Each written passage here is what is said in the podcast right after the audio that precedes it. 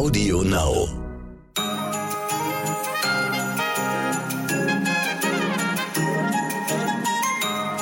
Guten Morgen, liebe Podcast-Community, zum zweiten Teil unseres großen Interviews mit Michelle. Mein Name ist Dimitri Blinski. Falls Sie Teil 1 verpasst haben, springen Sie einfach in die Folge von gestern. Da hatten wir ja schon über einige besondere Folgen von Heute Wichtig gesprochen. Heute geht's weiter mit Highlights aus diesem Jahr. Unter anderem gab es da eine sehr umstrittene Folge Heute Wichtig, zu der Sie uns besonders viel Feedback gegeben haben. Außerdem verrät Michelle uns seinen absoluten Wunschgast Gast für den Podcast. Aber starten wollen wir mit dem privaten Michel Abdullahi.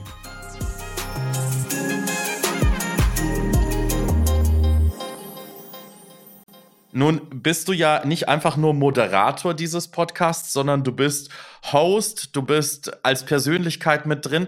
Was würdest du selber sagen? Wie viel Prozent privaten Michel bekommen unsere ZuhörerInnen? Also, ich glaube eine ganze Menge, weil im Vergleich zu einer Talkshow, wo ich dann mal auftrete, so, ähm, wo ich nicht so, so viel Zeit habe. Da ist ja begrenzt. Äh, da hast du irgendwas, was du entweder bewerben willst oder du hast was Wichtiges auf deiner Agenda, was du den Leuten mitteilen willst.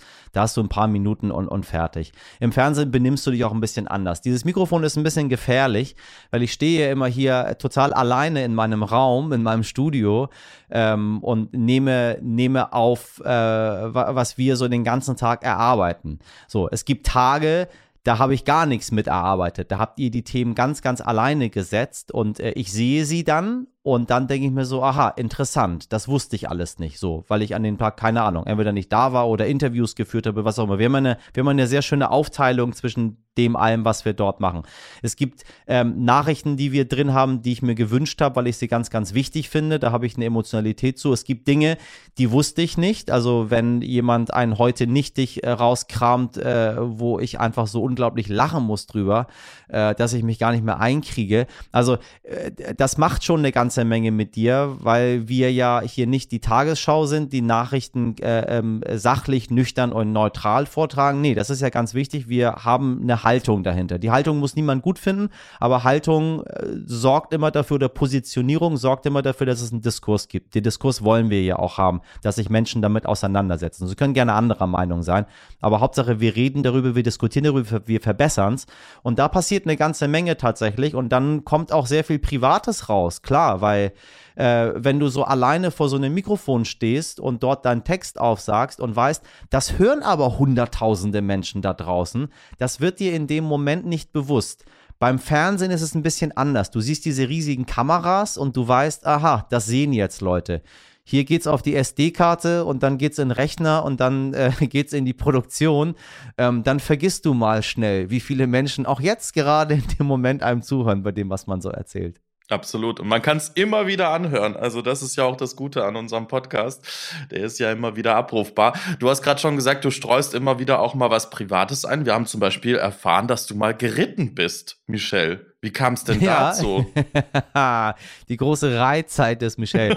du, ganz einfach. Meine Schwester wollte reiten. Ähm, ich bin, ich sollte mitgehen. Mein Vater hat uns beide mitgenommen. Dann saßen wir dort irgendwie rum, während sie dann irgendwie geritten ist.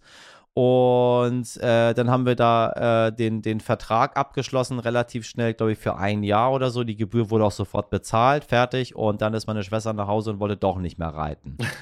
äh, und dann hat mein Vater das mir völlig dann egal. Dann musstest du das übernommen. Das Geld bezahlt. Übernehmen. Hier wird irgendjemand wird am Ende reiten. So. Ach. Und dann äh, war ich irgendwie der Dove, äh, den man dann dorthin geschickt hat. Und es war ganz geil. Also ist eine Zeit, die ich nicht missen möchte. Ich habe dann auch wirklich dann dort geritten, äh, habe dann dieses Jahr fertig gemacht, habe dann da auch noch ein paar Jahre rangehängt äh, und habe dann dort ähm, ja dann irgendwie meine ganzen Reitprüfungen gemacht und fand es am Ende ziemlich cool. Äh, bin sehr dankbar dafür, dass ich bis heute reiten kann. So, Gab es irgendwelche Auszeichnungen? Ja, ja, also ja, ich, also ich habe jetzt nicht an großen Turnieren teilgenommen, ja. aber äh, ich habe meinen Reiterpass gemacht, habe, ich weiß nicht, meine, meine goldene Nadel da bekommen und weiß ich nicht, so den Kram. Also ist schon auch ein bisschen her jetzt, so, so, so ganz konkrete Erinnerungen dran habe ich nicht mehr.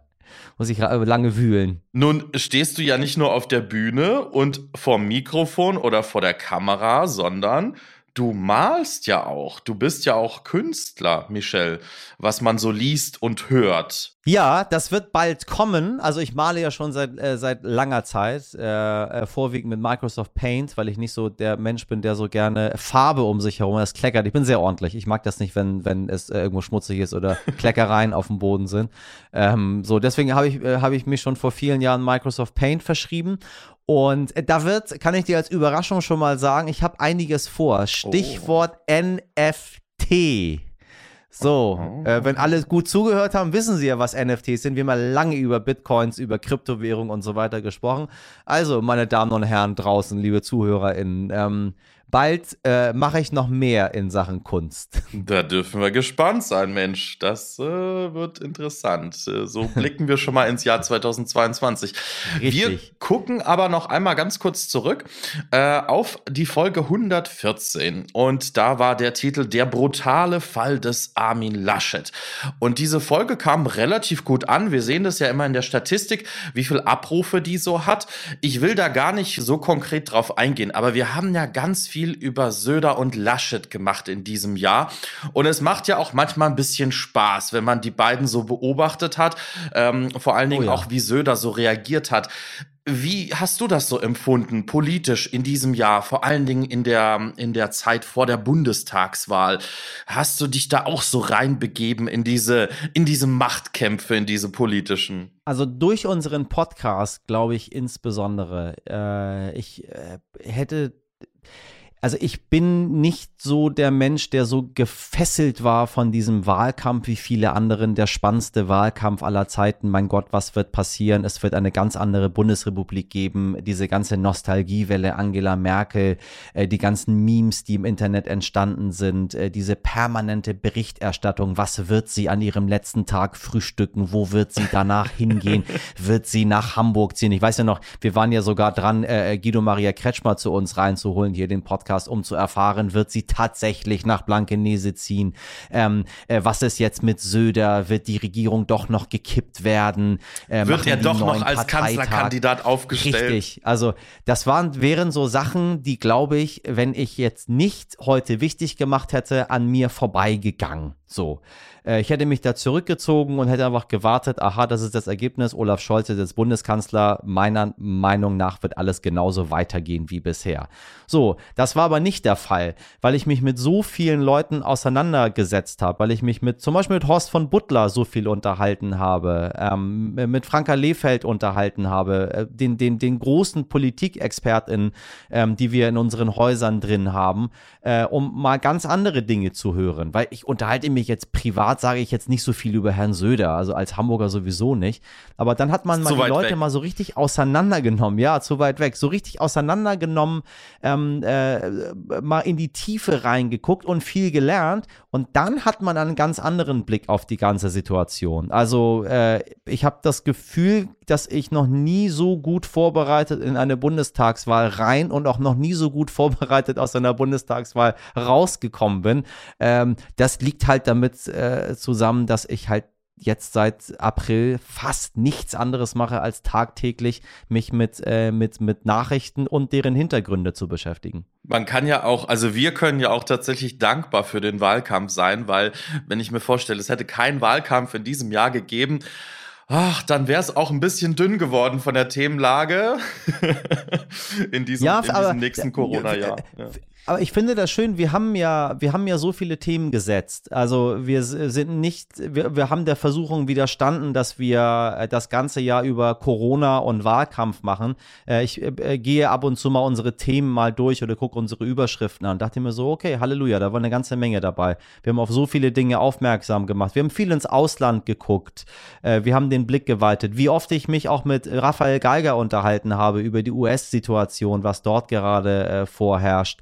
Also es war schon äh, ein ziemlich, ziemlich weites Feld äh, und da freue ich mich 2022 ehrlich gesagt auch drauf, dass wir das, dass wir das noch breiter streuen können und dass wir auch die Themen, die man uns so zuwirft, aufgreifen, weil die Welt besteht nicht aus äh, der Ampelkoalition und Corona. Äh, wir hoffen mal, dass Corona bald vorbeigeht und die Ampel dann einfach äh, still und gut vor sich hin arbeitet äh, im Sinne des Landes und, und der Welt und wir uns den, den den großen anderen Themen widmen können, die es gibt. Was wir übrigens jetzt auch gemacht haben, ne? Alleine die ganze Woche, wo wir, äh, wo Valerie Dörner ähm, äh, sich unterhalten hat ähm, äh, mit Energie. Professor Ziegan mhm. über die Energien. Äh, äh, meine Tante, die ich jetzt an dieser Stelle sehr lieb grüße, die uns jeden Morgen zuhört, äh, meinte, mein Gott, das wusste ich ja alles überhaupt gar nicht. Was habe ich da alles gelernt? So, jetzt bin ich da so gut informiert. Einige Sachen musste ich doppelt hören, weil ich das auf die Stelle nicht verstanden habe. weißt du, das macht Bock also es finde ich so geil, dass Leute das einem sagen. Äh, ich habe da was gelernt, ich habe da was mitgenommen aus der Sache. Und dass wir uns die Zeit nehmen können, auch über sowas zu berichten und auch so ein bisschen, wir sind auch ein bisschen Bildungsauftrag hier. Absolut.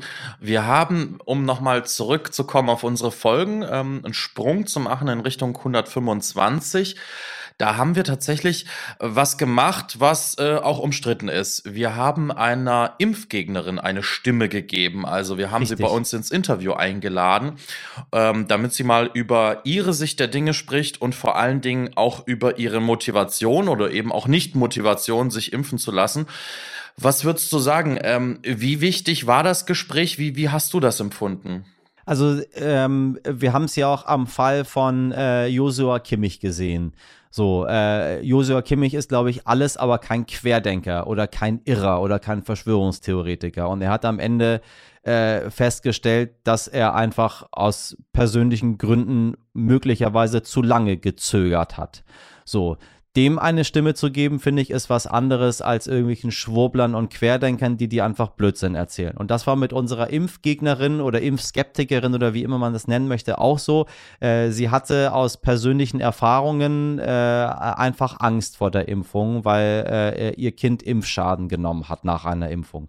Und ich finde, das ist was ganz anderes, wenn Leute dir ihre, ihre Ängste mitteilen und ganz sachlich und ganz offen mit dir darüber diskutieren. Sie hat ja ganz deutlich gesagt, ich halte mich an alle Regeln, ich teste mich viel häufiger als andere, äh, ähm, äh, ich versuche irgendwie mitzumachen, aber ich habe einfach ganz, ganz, ganz, ganz, ganz, ganz große Angst vor dieser Impfung.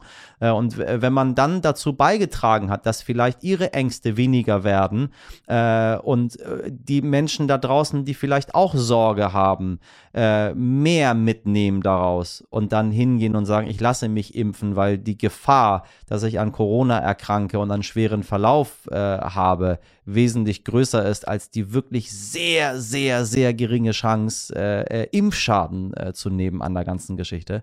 Äh, das fand ich sehr wichtig, genau solche Punkte auch aufzumachen. So, man muss, man muss polarisieren, man, man, man muss nicht poltern, wenn man polarisiert. Man kann das auch ordentlich und sachlich machen. Absolut. Und du hast es ja schon gesagt, wir versuchen ja auch Themen wirklich auch eine Bühne zu geben, die, sagen wir mal, jetzt nicht überall auf der Titelseite stehen, sondern die wir uns herauspicken.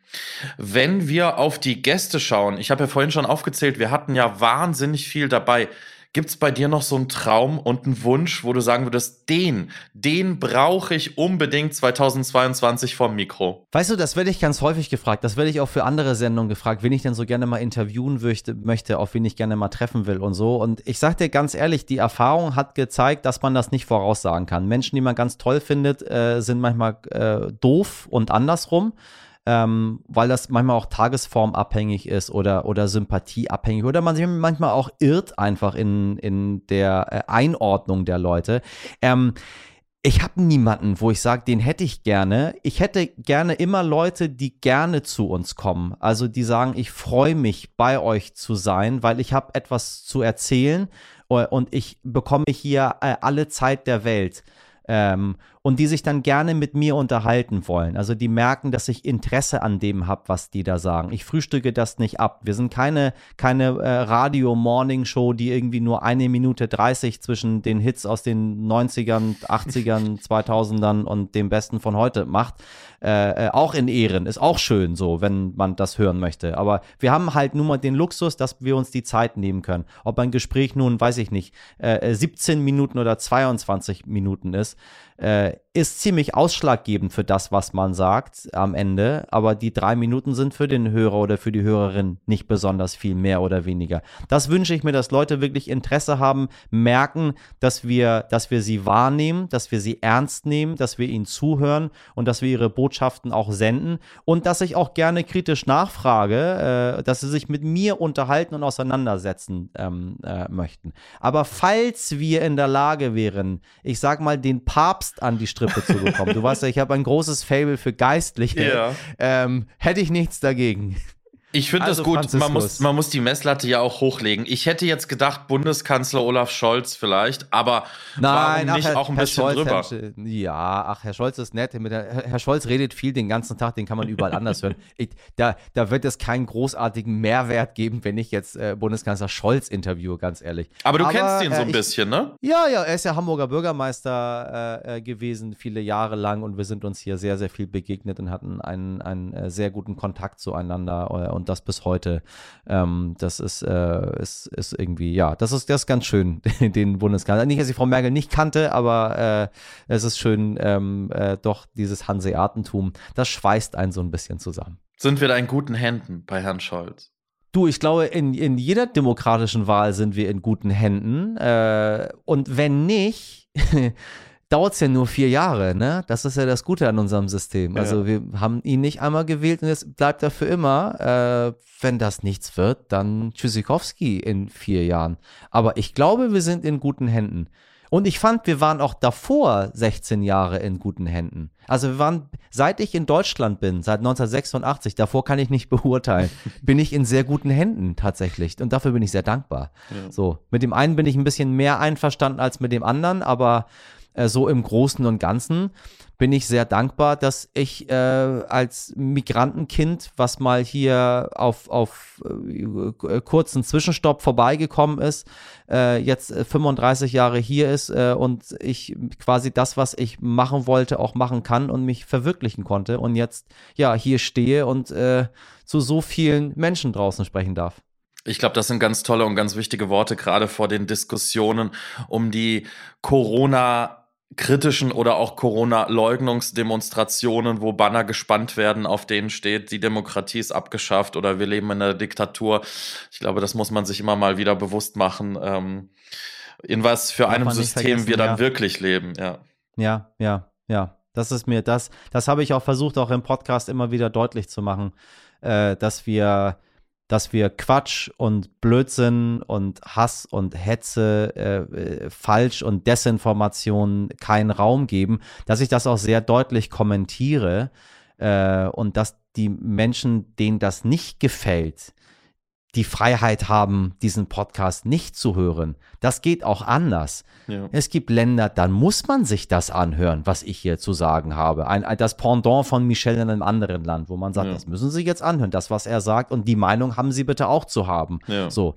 Sie haben die Freiheiten, meine Damen und Herren, draußen, wenn Ihnen nicht gefällt, dass ich gender oder wenn ich mal zu einer Nachricht sage, die finde ich irgendwie doof oder wenn ich etwas als Quatsch erachte, können Sie jederzeit wegschalten. Sie können auch jederzeit wieder zurückschalten. Ja. Das ist ein sehr, sehr großes Gut, was wir haben und das versuchen wir zu bewahren. Absolut.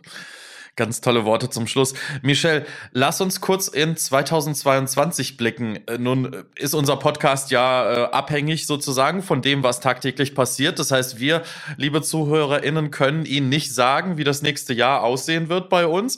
Wir wissen nur, wir werden für Sie diesen Podcast äh, produzieren, Tag für Tag. Wie blickst du in das nächste Jahr? Worauf können wir uns dennoch freuen? Ähm, wie ist so dein Gefühl auch fürs nächste Jahr? Also ich hoffe, dass die, dass die Auf- und Umbruchsstimmung anhält und dass das nicht verpufft, weil wir sehr viel zu tun haben. Wir haben sehr viel für die globale Gerechtigkeit zu tun. Wir haben sehr viel für die nationale Gerechtigkeit zu tun. Das geht mittlerweile alles Hand in Hand. Wir können das nicht mehr voneinander trennen. Wir werden immer wieder auf das Thema Klima aufmerksam machen müssen, auch wenn das einige vielleicht nicht mehr hören können. Äh, das ist leider egal, äh, ob man das jetzt nun gut oder schlecht findet. Äh, es wird sich nichts verändern, wenn wir uns nicht verändern. Ähm, wir werden über Migration sprechen, wir werden über Völkerbewegungen sprechen, wir werden leider über Naturkatastrophen und Kriege sprechen, weil auch das geht alles Hand in Hand mit Klimawandel und Globalisierung. Also ich glaube, glaube, Da sind eine ganze Menge schwieriger Themen vor uns. Ich will das gar nicht schönreden, weil wir immer so tun, als äh, würden wir immer am 31.12. alles wieder vergessen. Und dann starten wir ganz toll und cool in ein neues Jahr.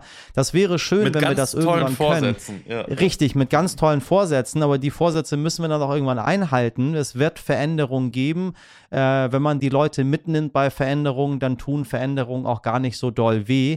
Wir tun unser Möglichstes, äh, ich zumindest von meiner Seite, zusammen mit euch als Redaktion, äh, den Leuten zu erklären, warum bestimmte Dinge so sind, wie sie sind. Dann kann man Dinge auch wesentlich besser verstehen am Ende.